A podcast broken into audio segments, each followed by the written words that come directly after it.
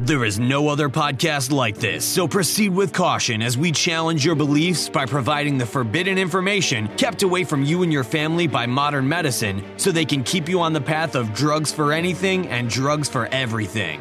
Hundreds of years of preventative medicine have been destroyed by Big Pharma. We're in the dark ages of true healing. After all, it's not just about living long, it's about living well. If your continuing search for answers has led you nowhere, you will find the truth here on the Forbidden Doctor podcast. Now prepare to have your consciousness explode into the next evolutionary stage of human existence with your hosts, Dr. Jack and Mary Stockwell. Stockwell. Hey, everybody, it's Dr. Jack. And Mary. And we are here with episode 58 Mental Health, Microbes, and Mom, Part 2, a continuation of what we have just done last week in the connection between mental health and the health of the gut. Yes, and today we're going to be talking about dementia, um, how the worst mental health disease or problem there is. Yes, So yes, and it's and it's many applications, and we'll get to that. We're giving, but at the beginning, I want to tell you about our free symptom survey. We're giving away a free symptom survey to our podcast subscribers. And what this is, is a, it's a personalized survey that you would fill out the, the answers to the questions. There's nearly two online, online. online. You do this online, nearly 200 questions.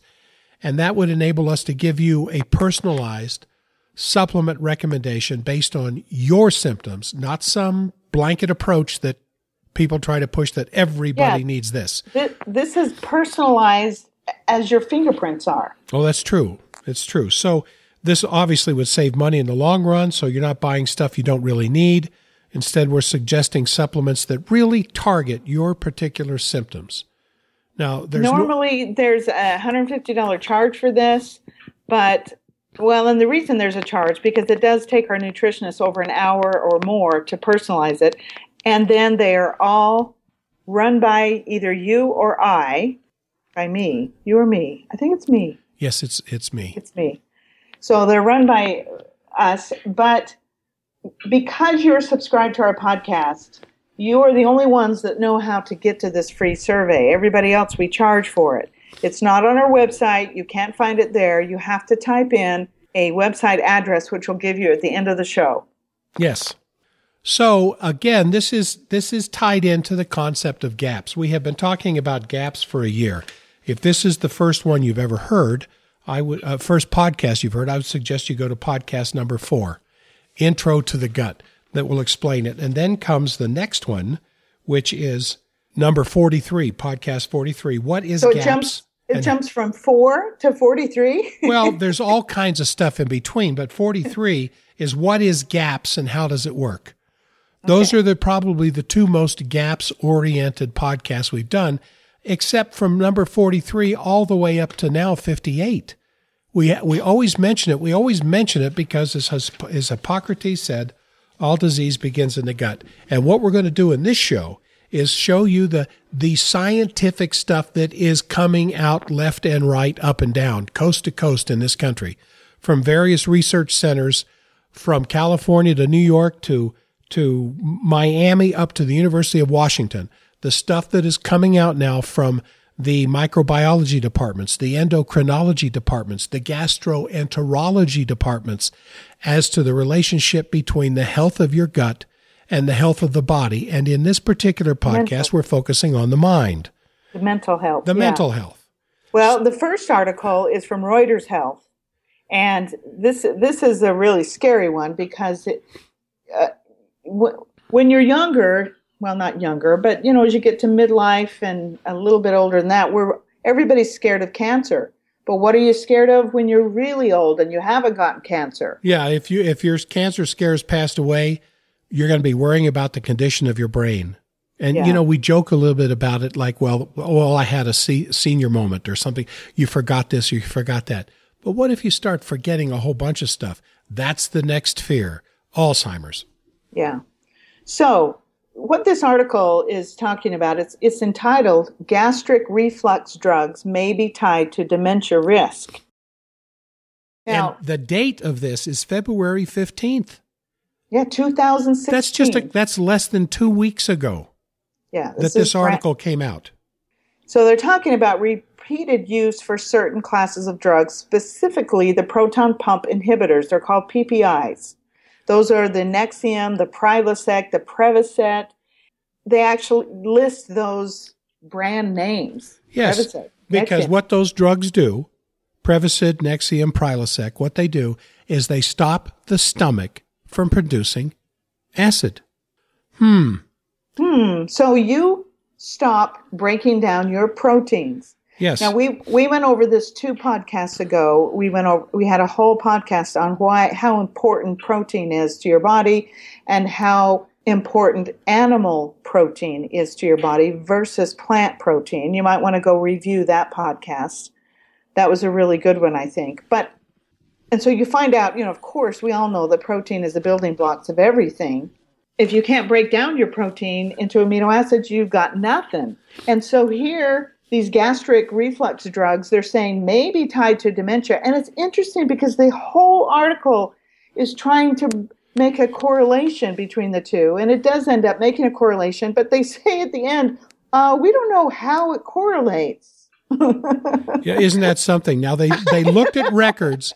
They looked at records from 2004 to 2011 on more than 73,000 patients aged 75 and older, mostly women. Yes, but but but this was these were only people that had taken the the PPI drugs, the proton pump inhibitors, for at least eighteen months. Yeah, it's just a year and a half Yeah, and I have patients that have been on them for two decades. for two decades. I know. So I just, these are people that got dementia and they'd only been on it for at least eighteen months. of the 73,000, 29,550 developed dementia. That's 40 that means that you are 44% more likely to develop dementia if you're on a PPI than if you're not on a PPI.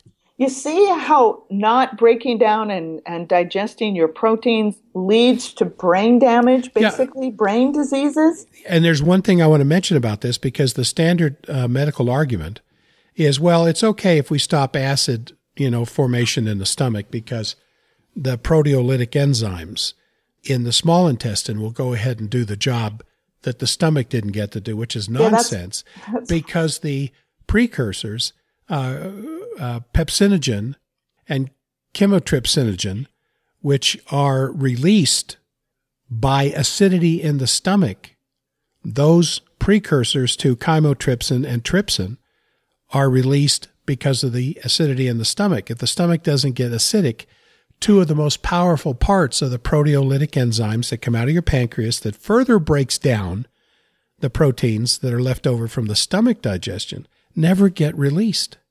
Yes, I explain this when I get, do these one-on-one tests with patients that if you're if the chyme, as it's called, coming from the stomach into the small intestine, the mixture of all the food Yes. isn't very, very acidic, it won't release two hormones that tell the gallbladder and the pancreas what to do. Yes, exactly. Yeah, so it doesn't. So you can't bypass the stomach and expect proper digestion to happen, So which is what these PPIs do. Yes. So you're getting improper protein digestion and improper fat assimilation as a result. Yeah, and we've been told and when you consider the dry weight of the brain is more than 65% fat, and you're not feeding the brain what it's made of, well, obviously it's going to atrophy and waste away. This is Yeah. this is one of those.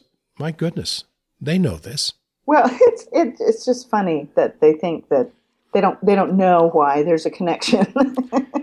you know, if you don't have the building blocks Yeah, and they're to making rebuild your body, I mean, The- Hello. It says the drugs carry an increased risk of kidney disease, fractures, low magnesium levels, gastrointestinal infections, Clostridium difficile, C. diff infection, and pneumonia. But we don't know if there's a connection. well, and see the problem is the problem is they should be fixing the gastrointestinal problems first. I mean, that's the basis for everything. Instead of trying to figure out what caused dementia, Yes. I mean, they've got the cart before the horse here, but that's what medicine does. They go after the symptoms instead of, you know, they get rid of the acid reflux and the heartburn instead of realizing, oh, we could easily fix this heartburn and acid reflux with, you know, Zypan or adding, you know, apple cider vinegar or more acid to the stomach. But no. No, they don't they don't do that. So And- if that wasn't enough of a killer, how about this at the end of the study? One study found that up to 70% of the drug prescriptions were inappropriate for the patient. And what you, what 70%. And what you failed to read was before that, before that sentence, it says, regardless, patients should take the drugs according to their doctor's instructions. Yep. Haenisch said, whoever he is or she, I don't know, who wrote the study, I guess. It's just So, in other words, you know, they're prescribed wrong. 70% are prescribed wrong, but still, patients should take the drugs according to their doctor's instructions. Unbelievable. So, this is what the Forbidden Doctor does. We're giving you the power to, to change your health instead of, um, you know, relying on. Well, let's talk about let's talk about some of the major articles now that have appeared since just a year ago, up till this other one we just got through talking two These weeks are the top seven articles These on are the mind, the brain, and the gut of 2015. yeah. So Washington Post, uh, Harvard neuroscientist, me- meditation not only reduces stress, it changes how your brain works. Yeah, that's interesting. So, It says we found long-term mediators, uh, excuse me, meditators, long-term meditators have an increased amount of gray matter in the insula and sensory regions, the auditory and sensory cortex. They also had more gray matter in the frontal cortex, which is associated with working memory and executive decision making. Okay, now let's pull this in with the with the podcast last week where we talked about people that are calm and Yes, people and people that can't get calm. Their anxiety is through the roof because their gut does not produce the neurotransmitters, the dopamine, the serotonin, the endorphins that can that calm them down when they get under a lot of stress. Well, GABA is the primary GABA uh, butyric uh, acid. Yes, that is the number one calming neurotransmitter, and it's Yes. made in the gut. Yes. And so they can't meditate. So they can't get the benefits of meditation because they can't calm down enough to meditate. We just had a guy just last week shoot up, kill six people in Kalamazoo. Just walk, just drove around town and killed six people. Now, he was probably on antidepressants, but before he got on that, he had a bad gut, Which caused the depression?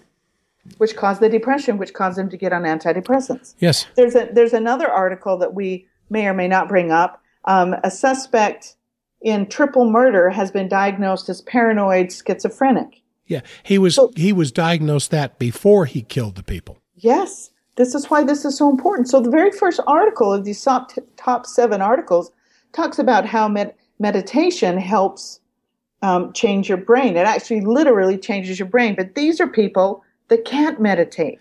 That yes, have that and gut. we know that a healthy gut because of what we talked about last podcast and what we're talking about this one, the healthy gut can change the brain. A healthy gut just as well as an unhealthy gut can cause mental health problems. Now, let's go to this the Buddhist monk. What the, what happened to the Buddhist monk in the MRI machine? this was in the Atlantic. the atlantic.com atlantic is a monthly magazine a lot of people subscribe to it and and they so they asked the question why are some uh, people more resilient than others in the face of tragedy so what the researchers found in the mri scans of monks that a region of the brain that's known as the anterior insula was activated now that's what we just mentioned in this washington post article the gray matter in the insula and sensory regions now the insula has an awful lot to do with your ability to remain calm in the in the time of when everybody else is losing their heads and blaming it on you.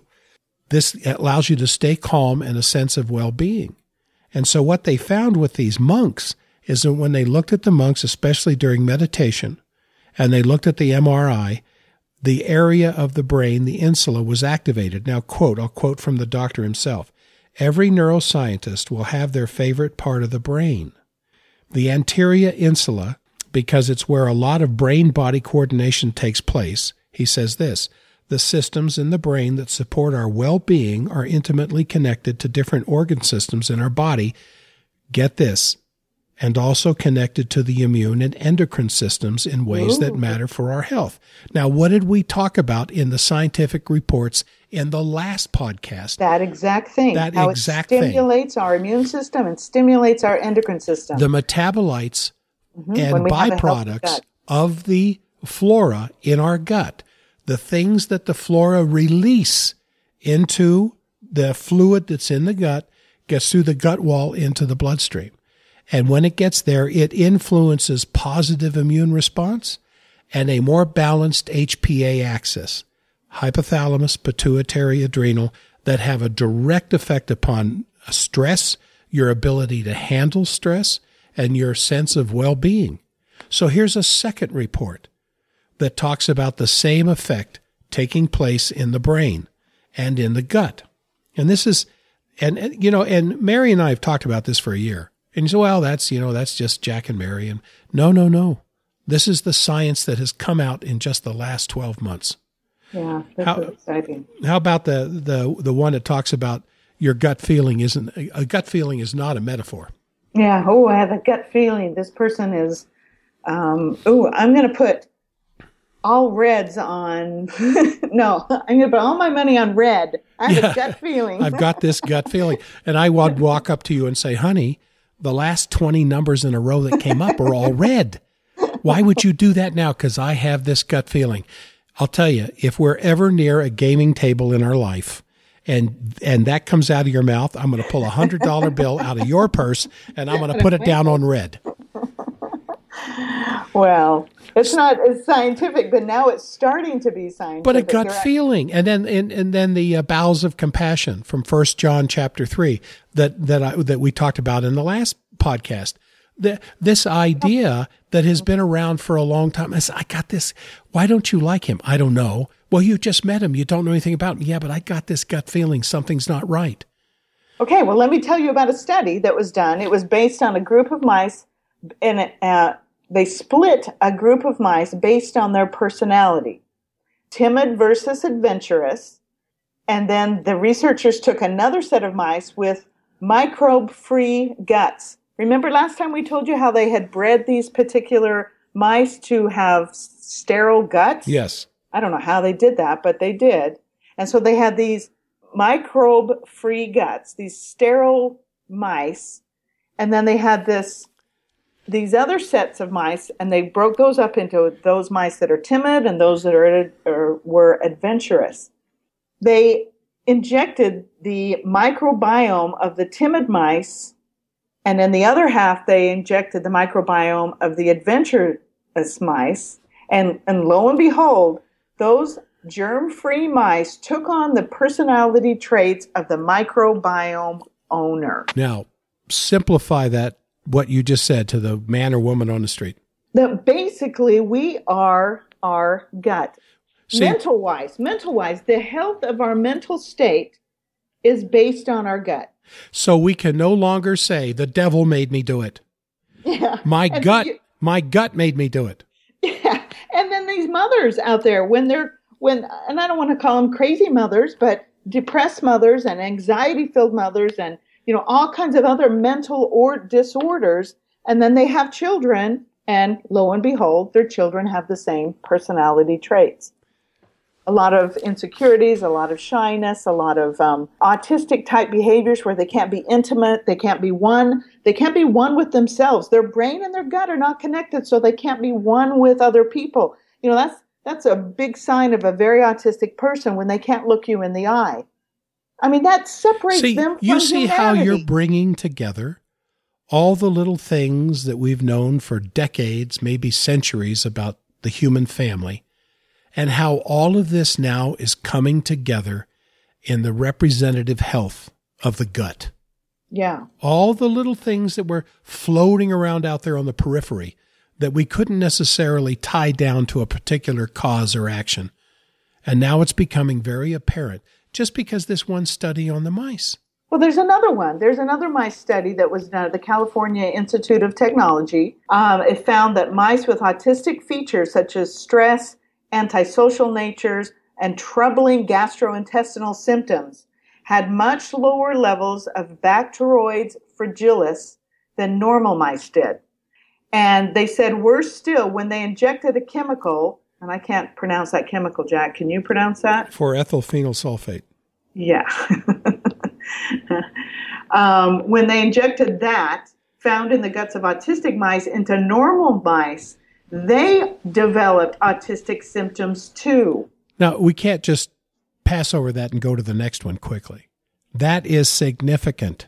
When they would take the the byproducts of the of a this chemical that was produced by a particular kind of bacteria in the gut of a normal mouse and injected into the gut of another normal mouse, that second mouse developed symptoms of autism. Okay, but you said that wrong. This was this this did not come from a normal mouse. This came from no, it came from. That's what I said. Yeah, I said it when it came from uh, the ba- the bad bacteria. Well, I, am I'm, I'm assuming that the, the autistic mouse. mouse. had bad bacteria. Bad, bad, bad, bad mouse. Yes. and they injected it in the good, good, good, good. Yeah, mouse. the point is still the same here. Good, good mouse became the bad, bad mouse. Yes, exactly.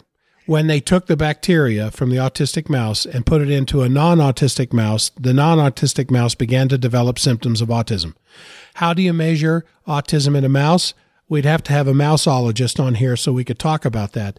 But they divide mice, rats, different kinds of animals that uh, that are used in scientific experiments because we just well, can't find enough human volunteers. But, you know, the, the Germans did it. The Germans, those nasty German doctors, those Nazi doctors that did terrible experiments, they were trying to create the human, the the the perfect man. The perfect man, yeah, the yes. perfect race.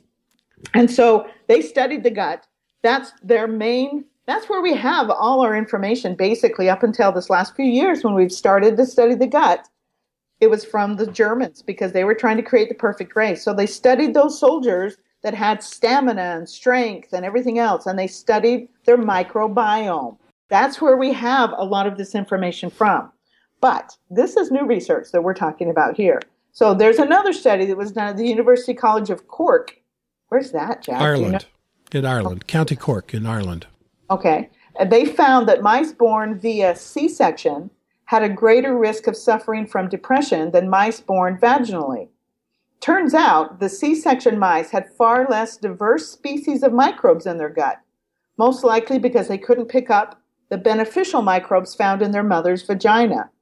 So, what does that mean then between well, a cesarean birth and a, a, a, normal vaginal birth for human beings? Yeah, you need. You, you think need the same have- relationship can exist here?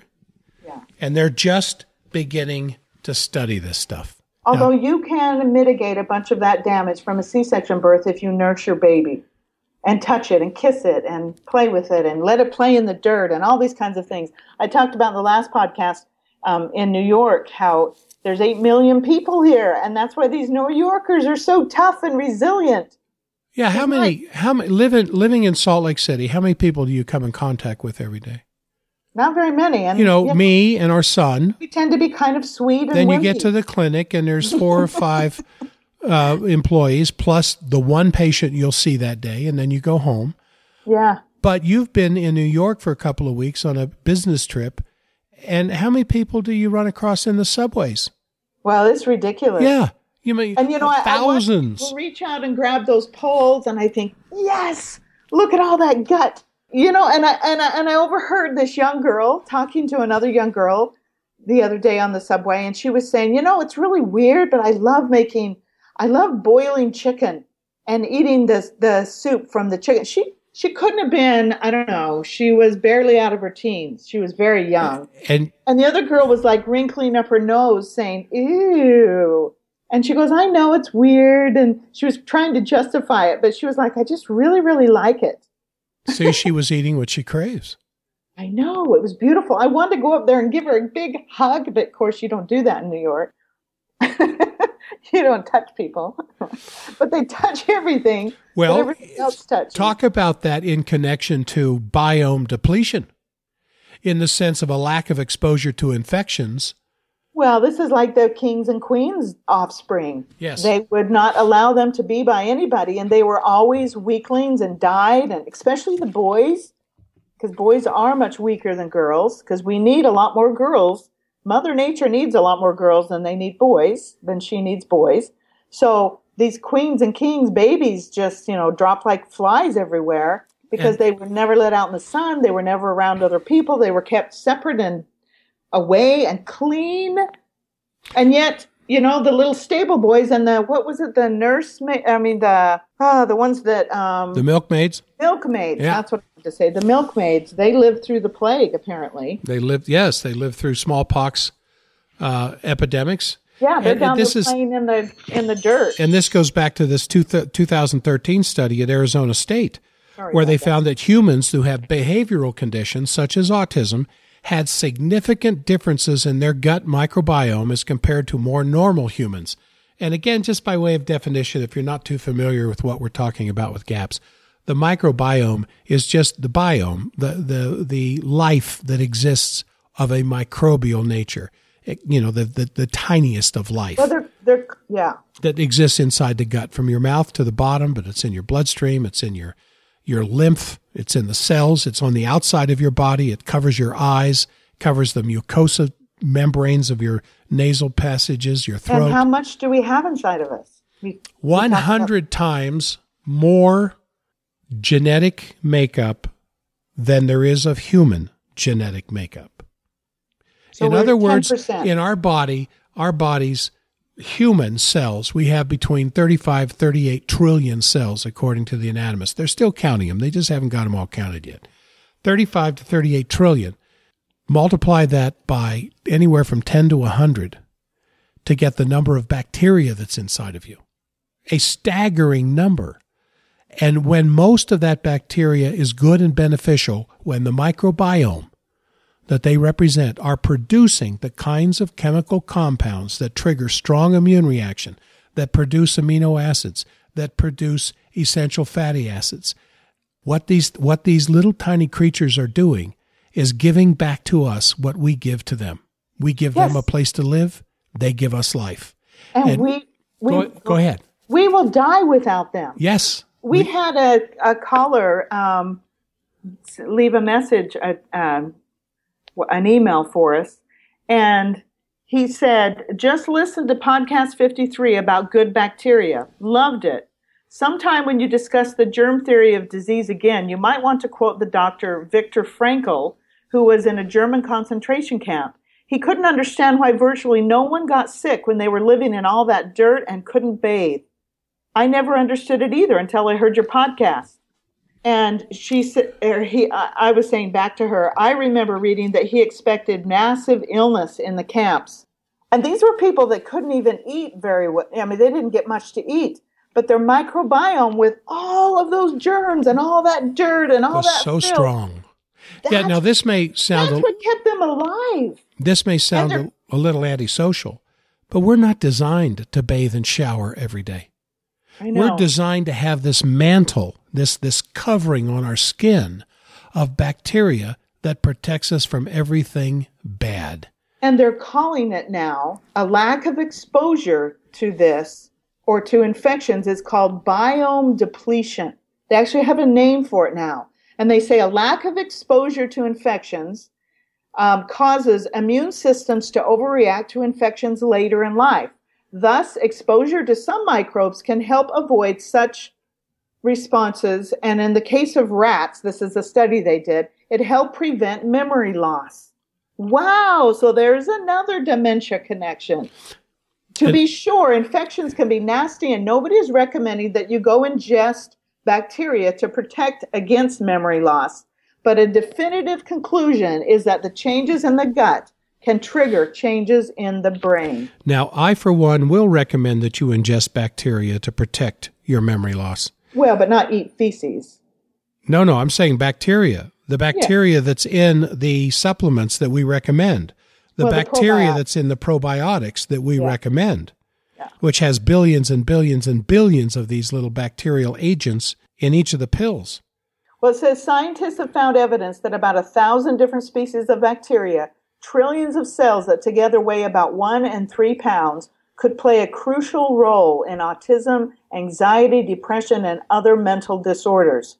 There's been an explosion of interest in the connections between the microbiome and the brain, says Emeran Mayer, a gastroenterologist at the University of California, Los Angeles, who's been studying the topic for the past five years. Some of the most intriguing work has been done on autism. For decades, doctors, parents, and researchers have noted that three fourths of people with autism have also had some gastrointestinal abnormality, like digestive issues, food allergies, or gluten sensitivity. So, this recognition led scientists to examine potential connections between the gut microbes and autism. And several recent studies have found that autistic people's microbiome differs significantly from control groups. And the control groups, of course, would be people who have no autistic spectrum symptoms whatsoever. And they're getting harder and harder to find. Yeah, So yeah, that's true. I think there's and, a song like that. And so they would take samples of the bacteria from these healthy people and compare them to the bacteria of these autistic people and saw a totally different microbiome picture. I mean, that's this isn't passing, you know, coffee table conversation. This is significant. And this is, it says he's been studying for the past five years. Well, Dr. McBride's been studying this for over 20 years. She 20. was saying this stuff over 10 years ago. But major scientific research centers now are coming out and saying, mm hmm, mm hmm, the health of the gut directly affects the function of the brain. There's so, another article from Science Daily um, Infant Gut Microbiome, a new study on its origins and how it it's knocked out of balance. Okay, hmm. now the infant gut, the, the, the, the, the gut microbiome, the flora that is in the gut of an infant for the first few months of its life is what it's talking about here. So go yeah. ahead, sweetie. Um, our findings surprisingly demonstrated that cessation of breastfeeding, rather than introduction of solid foods, is the major driver in the development of an adult like microbia biota, microbiota. Micro, microbiota. So yeah. the microbes inside your gut. Right. Your body, yeah. The, um, the cessation of breastfeeding rather than the introduction of solid foods was the thing that changed the bi- microbiota in the gut.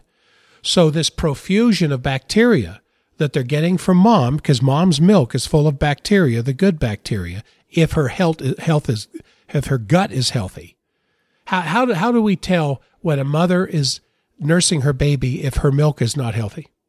Baby won't nurse off of her. The baby won't nurse. It'll push the nipple out of its mouth, or it will fall asleep within seconds of nursing. Yeah, because the mother's milk has opiates in it. Yes. literally, literally. Opium.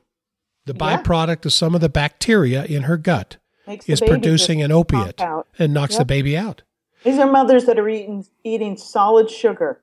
So these investigators noticed that while the C section babies receive less of their mother's microbes, they're also able, but still be able to be passed on through the skin and mouth. So you were pointing this out to me earlier, Mary, uh, when I was talking about the the deficit that a C section born baby has over a vaginally born baby. But you said that if they're being breastfed, that could easily make up for the fact that they were C section delivered. And one third of babies born in the U.S. are C-section babies. One third. One third. All of my babies were C-section. So, but I did nurse all of my babies. But the longer you nurse, it says here, one once bacteria takes hold in an infant's gut, their population shift depending on what a child eats.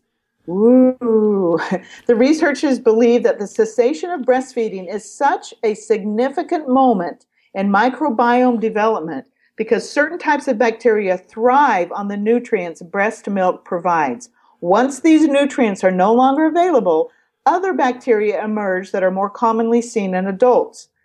Our results underscore the role of breastfeeding in the shaping and succession of gut microbiome, microbial communities during the first year of life, the author writes.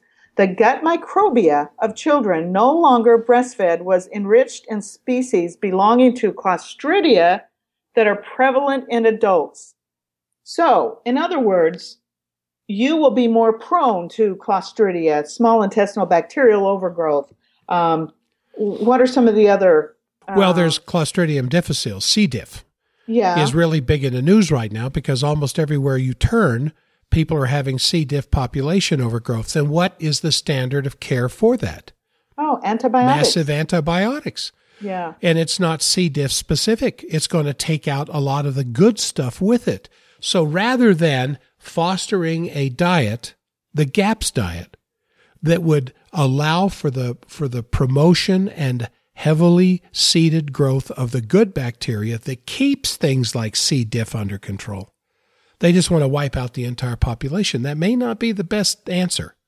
Yeah, and then when we feed our children fruit juice and Well, that's know. that's it. I, I liked it when you were you were mentioning that part that the population when they shift from breastfeeding into other kind of foods, the gut population shifts quite a bit. Yeah. Yeah, well, what it- what do kids put on? Rice cereal, grain cereal, two of the worst things they could be fed, And or they're or they're fed juice. breakfast cereals. Yeah, I mean, you you give a child a, a- an infant rice cereal that they can't digest, uh, a wheat cereal that they can't digest, which is really rough on the gut because when a baby's born, their gut isn't fully developed. oh yeah, they'll And they'll development- get intolerant and, and all kinds of food intolerances just from giving them those kinds of cereals or some kind of boxed cereal, especially for kids. Kids love Kix.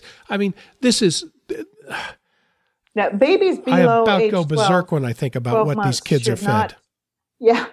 They should not have any type of gluten or any kind of wheat. They don't need it for one thing. They need liver. They need egg yolks.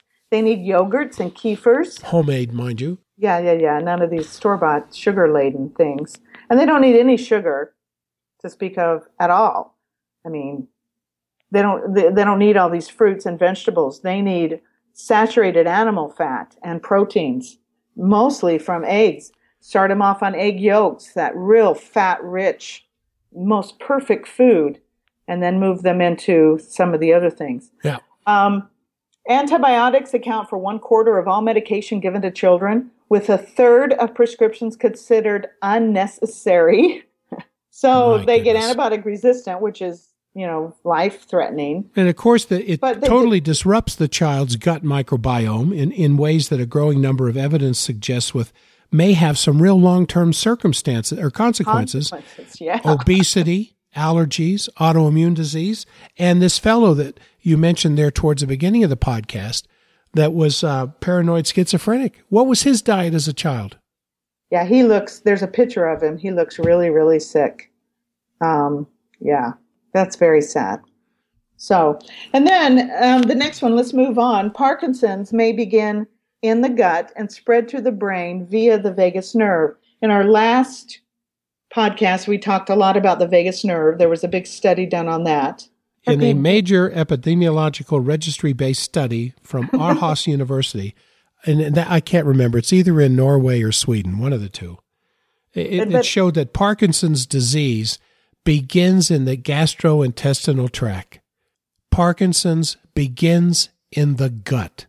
Now, it All wasn't but a few months ago that I heard this on NPR.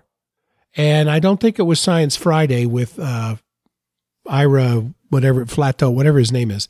It wasn't that. It was some other interview during the day. And you could probably research NPR's interviews and find that. But some of the researchers that were involved with this said, no, we have found out what causes Parkinson's. It's a microbiome problem in the gut, and the poisons that are created by these bad bacteria ascend up the vagus nerve into that area of the brain that Parkinson stems from, primarily the midbrain where the substantia nigra is that produces dopamine for fine muscle control. And Yeah. they said it begins in the gut. And it's that study where they came to that conclusion is the largest study in the field so far relative to the cause of Parkinson's. And then, you know, there's Parkinson's, which is a terrible thing. But then there's other other things, you know, just like the Zika virus. You were going to talk a little bit about that also and how that relates. You have a healthy gut. You you pregnant women out there don't have to worry about this. The Zika virus, yes. The Zika. What did Yeah. I say? I'm, I'm, I think I that's think what I you said said. Zitka. No. The- oh, that's the one that causes zits. the Zika virus is the one that they're concerned about with Brazil and the uh, Olympics and all that kind of stuff. And they're suggesting right now that a woman who's pregnant or anticipating pregnancy does not show up in Rio because of the outbreak of this particular virus. This virus has been around since 1947 and it was first discovered in Central Africa. And interestingly enough, just in the last couple of days, the very first case of Zika virus has been found in South Africa. And because of the size of that continent, there's a big, there's a lot of miles between Central and South. But um, the thing that's kind of been in the news is the fact that uh, they found the Zika virus in uh, male semen. And one of the things, one of the, the area in a man where we have one of the least concentrations of immune cells is in the testicles, the same as in a woman. One of the areas that we have the least concentration of immune cells are in the ovaries because we don't want the immune system attacking a female egg or a male sperm. Yeah. And so it's natural for viral populations to accumulate in areas where, I mean, you, you, you know, you, you take, you get rid of the policeman and you get rid of the guns in a community. Who's going to show up? Well, you know, the bad guys show up when there's no uh, fear of law enforcement. Well, it's the same thing inside the human body. And so that's kind of got the news because you can pass the Zika virus through uh, through sex. Now, the Zika virus for most people is not, they're not even probably even going to know they have it for the same reason most people can come across a cold or a flu virus and never even know that they did because they have a strong immune. They have a healthy gut. 85% of your immune system is in the gut, watching what comes across that border. And so when you have your borders taken care of, you don't have to worry about immigration in the sense of something getting across the gut into the bloodstream. So, and talk about a brain, you know, um, disease. That's a severe brain injury if if you, you know you are pregnant and you don't have any defenses. Oh, microcephaly. They're, they're blaming microcephaly, the small brain, small cranial vault, uh, that uh, is a birth defect you see all around the world in different places. But they're claiming that um, there's a higher percentage of this in areas where this Anopheles or this um, Aegyptis mosquito exists. So well, they're trying to relate poverty. it to that. You know, I read I read a big article on this uh, lady that had a baby and literally had a flat head, this poor baby, and just screamed all the time. You know how a severely autistic child will scream all the time too. Um, this is uh, this is autism on steroids. You know, this is the saddest thing ever. Where the brain, of course, is just not there. And the, I read about this lady um, whose baby was born with a flat head. I mean, no forehead, and she had two other children. So, and they showed them, and they had normal foreheads and looked fine. So this is this is a severe thing that if you have a healthy gut, it won't affect, you know, it won't get hold Look, like you're going to have a very strong immune system. And like you said, the, the, the viral infection poverty. won't get a hold I, on you. I, I couldn't I couldn't believe the poverty she was in. They had pictures and they I mean she had like one pot. I mean, and this was Brazil, you know? I mean, I, such such intense poverty. So you have to think about her diet. How good could her diet have been? Yes. But she can't even afford two pans. I mean maybe she had more but in the pictures i mean it was basically a dirt floor. It was such severe poverty. And so this mother did not get the nutrition she needed before and during her pregnancy. So that's it all begins with the food that we eat. And then we've got to be able to break down that food also. Well, so, we have been talking about this for a long time. Do you want to mention a couple of these other things that have come up that, that yeah. briefly mention them, the relationship between the health of the gut and the other parts of the body as well as mental health? Well, you know, they, there's an a local article in Utah where a teen was supposedly allergic to food it says Lehi teen. Lehi is the name of a, a small town in Utah. Lehi teen allergic to food finds new purpose after story goes viral. Well, you can't be allergic to food, but apparently everything he was allergic to. Um, he, he, his skin turned bright red. He had hives from head to toe. I talked about a patient that I had this happen, came in to see me and was just the same, just like almost looked like a burn victim from head to toe. And six weeks later, I didn't even recognize him. He looked so much better. Yeah. So, and and I, but, I, but this mom, this poor mom, said she was so she is so desperate to find help. She said we probably went to ten to twelve different specialists. None seemed to have any answers, and some have even told this young boy that it was all in his head. yeah. Well, So- you can't be allergic to food unless it's a protein. You you the only thing you have an allergy to is a protein. Well- now you can have food sensitivities, and you can have a sensitivity to some of the ingredients that's in processed foods. But it says he's allergic to food, which is Well, he has Nonsense. obviously a massive leaky gut, and, and uh, his stomach doesn't have enough acid, so he's not breaking down his proteins because obviously these proteins are getting into his bloodstream. So he is kind of allergic to food, I suppose, but that, that's not the pro- the pro- they're not going after the source of the problem, which is so easy to fix to heal and seal the gut, and that's what GAPS does. It heals and seals the gut, and and it's so simple. I've had people that couldn't touch gluten, and now they can eat sandwiches. I've had patients that can now eat sandwiches. If they got any gluten, they would break out in these horrible rashes all over their hands, and now they can eat it just fine. So this is very easy to turn around. This is the forbidden information that you're not allowed to know. This poor lady has gone to 10 or 12 different specialists for her son and no answers. And, and it's right here in front of us. Um, there's another one, infertility in Utah. Utah, a higher percentage of Utah residents receive fertility treatments than in any other state. So uh, Utah also, you know, I relate this very easily to gut because Utah also has the number one consumption of ice cream. per capita. Yeah, that's and number and definitely the number one consumption of Jello per capita, Yeah, because you- and the number one cons- uh, consumption of psychotropic drugs per capita. Yeah, antidepressants because they have bad guts. They can't create the serotonin, the dopamine. So if if And- your new wife is crazy, you get her gut healthy. Rather than giving her antidepressants during pregnancy, why? Don't you give her antidepressants? What happens when you take them during pregnancy? Yeah, eighty. What was it? What was the statistic? I read it right at the beginning. Eighty-seven percent 87, I increase in autistic children. Yeah, you want an autistic child? You want an autistic child? Take antidepressants while you're pregnant. That's, that's depressed and has anxiety. No, you simply get her healthy first. And it's not hard. It takes maybe four months, maybe six months, maybe a real bad case. It takes a year. But what's a year to have a baby that's healthy mentally, let alone a wife and a mother that's healthy mentally for the next 90 years? This I don't a know if you've been around autistic children. I mean, severely autistic children. I mean, it destroys marriages.